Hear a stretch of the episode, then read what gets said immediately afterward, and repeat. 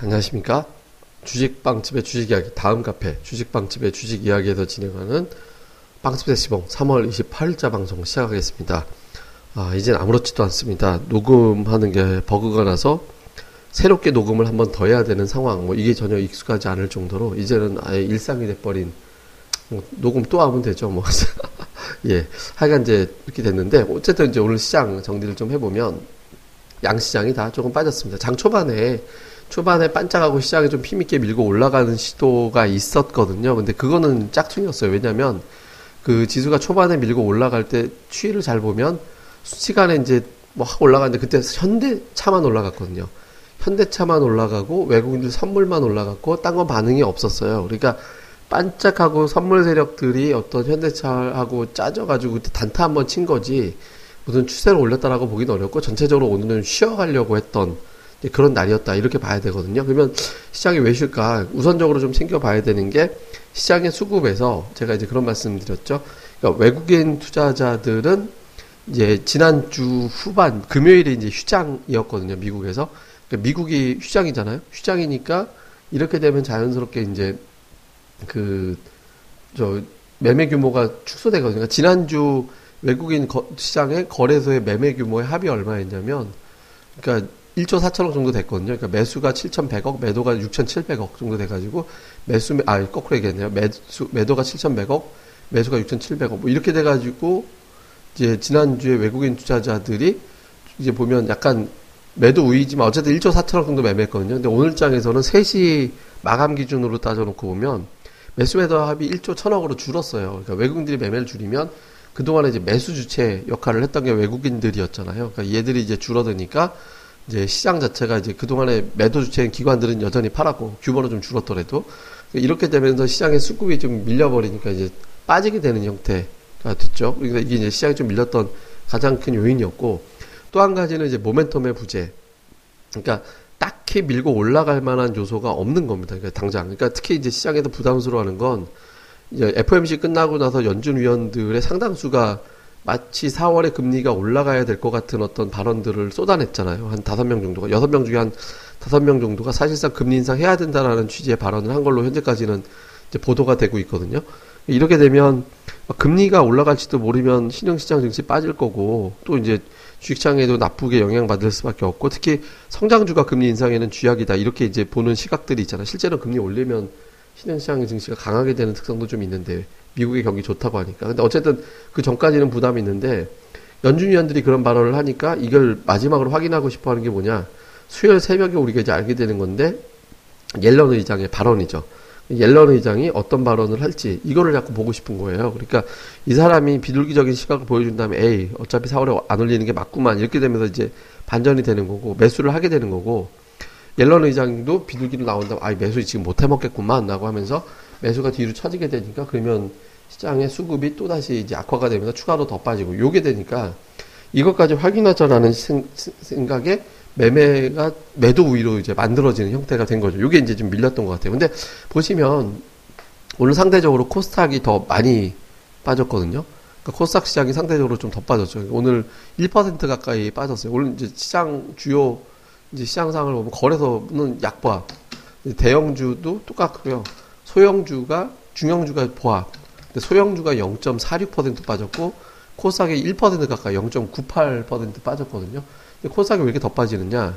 그러니까 역시 이것도 뭐 수급으로 보면 기관이 많이 파는 거에 비해서 외국인들이 매매 안 해주니까 이게 있는데 또 다르게 본다라면 양도세 이슈가 좀 있을 겁니다. 그러니까 개인 투자자들이 양도세에 대해서 이제 부담이 좀 없었는데 이게 지금 세법이 4월 1일부터 확대 적용이 되잖아요. 지금까지는 거래소는 주식의 이제 지분 2%, 그다음에 50억 원 이상 보유하면 대주주가 되고 코스닥은 4억 4%에 40억이면은 대주주로 분류를 하거든요. 근데 이게 지금 바뀌어 가지고 거래소는 1%에 25억, 그다음에 이제 코스닥은 2%에 20억 정도 되거든요. 그러니까 주식을 20억이나 25억 이상 보유하고 있는 특히 코스닥은 지분 2% 이상 갖고 있는 투자자들이 적지 않거든요. 그러니까 아예 뭐 절대적으로 많다라고는 못하지만 이 사람들이 적지 않아요. 근데 이 사람들이 이제 5, 3월 1분기 끝까지 이제 주식을 보유하고 있으면 이 사람들이 양도세 대, 적용 대상자가 돼버리는 거예요. 이렇게 되면 이제 세금을 많이 내야 되잖아요. 이 사람들이 그 전에 주식을 줄여서 그 기준, 그러니까 코스닥 특히 이제 코스닥 같은 경우는 이제 2%에 이제 20억 원으로 이제 낮춰져 있는데 이 이하로 떨어뜨려 버리면 양도세 대상자가 이제 빠지게 되잖아요. 그렇게 되면 거기서 빠져나갔다가 나중에 뭐 다른 계좌로 분산해 가지고 뭐 부인 계좌나 뭐 이런 데로 이제 분산해 가지고 똑같이 주식을 사버리면 되니까 일단 그 전까지는 거기에 이제 노출되지 않기 위해서 일단 매도하는 물량이 있었을 겁니다. 그러니까 그게 절대적으로 빠지는 원인은 아니겠지만 그런 요인들이 있거든요. 그러면 요게 이제 기준이 되면 이 물량은 언제까지 나오게 되냐면 그 기준 기준일 기준으로 하게 되거든요. 그럼 31일 그러니까 1분기 끝까지 가지고 있게 된다라면 요거는 언제까지냐? 그러니까 29일까지 매도를 하면 매도를 하면 여기 3월 주주에서 빠지게 되잖아요. 근데 30날 매도를 하게 되면 그냥 유지가 되는 거거든요. 주주 자격이. 그러니까 이거는 화요일까지 예, 화요일까지 이게 적용이 되는 거예요. 그러니까 화요일까지는 코스닥 시장이 이런 수급의 영향을 받을 수 있다. 그러니까 이제 그 이유는 이제 만약에 이제 뭐 지나가게 되는 이슈가 되니까 수요일 이후에 코스닥 수급 을 작용하는 것 중에 하나는 풀릴 가능성이 좀 있는 거죠. 그러니까 이 부분에 대해서는 우리가 좀 염두를 좀 해, 해야 되지 않을까. 근데 그거 지나면 이미 제가 이제 여러 번 말씀드렸지만 ADR상 과열도 이미 풀려 있는 상태고 그 다음에 이제 예탁금이 뭐 무슨 뭐 무슨 상장사가 있는지 몰라도 이상하게 급증이 돼 있는 상태잖아요. 근데 어쨌든 기본적으로 예탁금이 크게 빠져 있는 단계는 아니거든요. 이렇게 놓고 본다면 시장은 결국에는 다시 좀 반전할 가능성이 높기 때문에 내일장 정도 마지막 매물이 나올 때 코스닥은 적극적으로 좀 사들일 필요가 있지 않을까. 네, 그렇게 보면서 접근하면 될 것 같습니다. 그래서 좀 큰 줄기로 보면 이번 주에 시장이 그렇게 막 맞거나 그럴 위치는 아니에요. 그리고 연준이 그러니까 금리를 자기네들이 뭐 3월 FOMC 끝난 지 얼마 되지도 않았는데 그때 연내 두 번 정도의 금리 인상할 것 같이 얘기해놓고 이제 갑자기 금리 인상 가파르게 빠르게 할 것 같은 취지로 바뀌어버리면 연준 누가 믿습니까? 그러니까 불신이 커지는 거잖아요. 이 사람들 어떻게 믿어? 뭐 이런 신뢰에 대한 문제도 있고 이 사람들이 도대체 시장 예측을 어떻게 하는 거야? 이런 어떤 실력에 대한 문제가 될 수도 있고 그러니까 이 부분에 대해서는 옐런이 상당히 유화적인 그러니까 좀 막아줄 가능성이 좀 높지 않나 이렇게 보거든요. 그러니까 그 전후까지가 조금 고전하겠지만 그 이유는 뭐 비교적 좀 괜찮지 않을까라고 보고서 기존에 어떤 관심 있게 제가 제시해드렸던 종목군들 변화 없이 이제 유지하면서 계속 가져가는 전략으로 좀 가면 될 것 같습니다. 그래서 큰 줄기상으로는 뭐 이렇게 크게 뭐 우려하거나 걱정할 만한 작은 아닌 것 같으니까 요런 어떤 작은 요소, 수급은 뭐 당장은 외국인들이 화요일장 넘어가면 매매 규모가 이제 늘어나기 시작할 겁니다.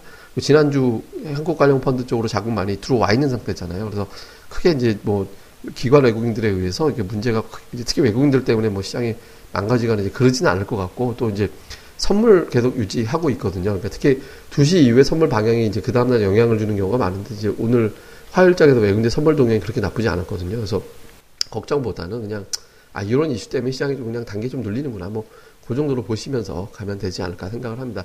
자세한 내용은 저희 카페 그러니까 다음 카페입니다.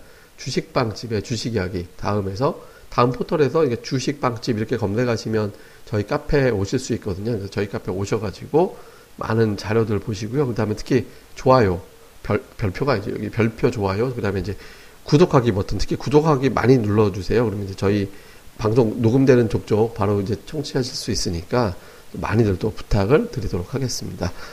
예, 그럼 하루 잘들 보내시고요. 저희는 또 다음 시간에 또 뵙겠고요. 또 카페에서 저희 또 많은 글 자료 올려드리고 있으니까 또, 또 카페에서 뵙겠습니다. 감사합니다.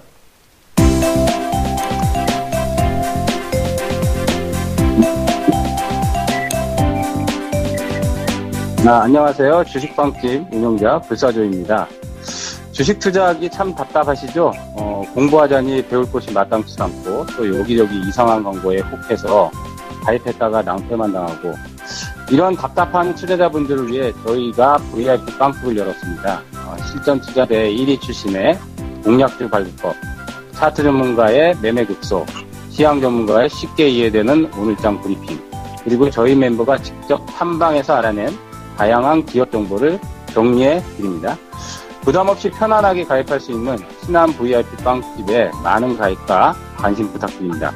자세한 내용은 다음 카페 주식빵집의 주식 이야기에서 직접 확인하시기 바라고요. 문의 전화는 010-3043-0909 0909입니다. 010-3043-09 없다.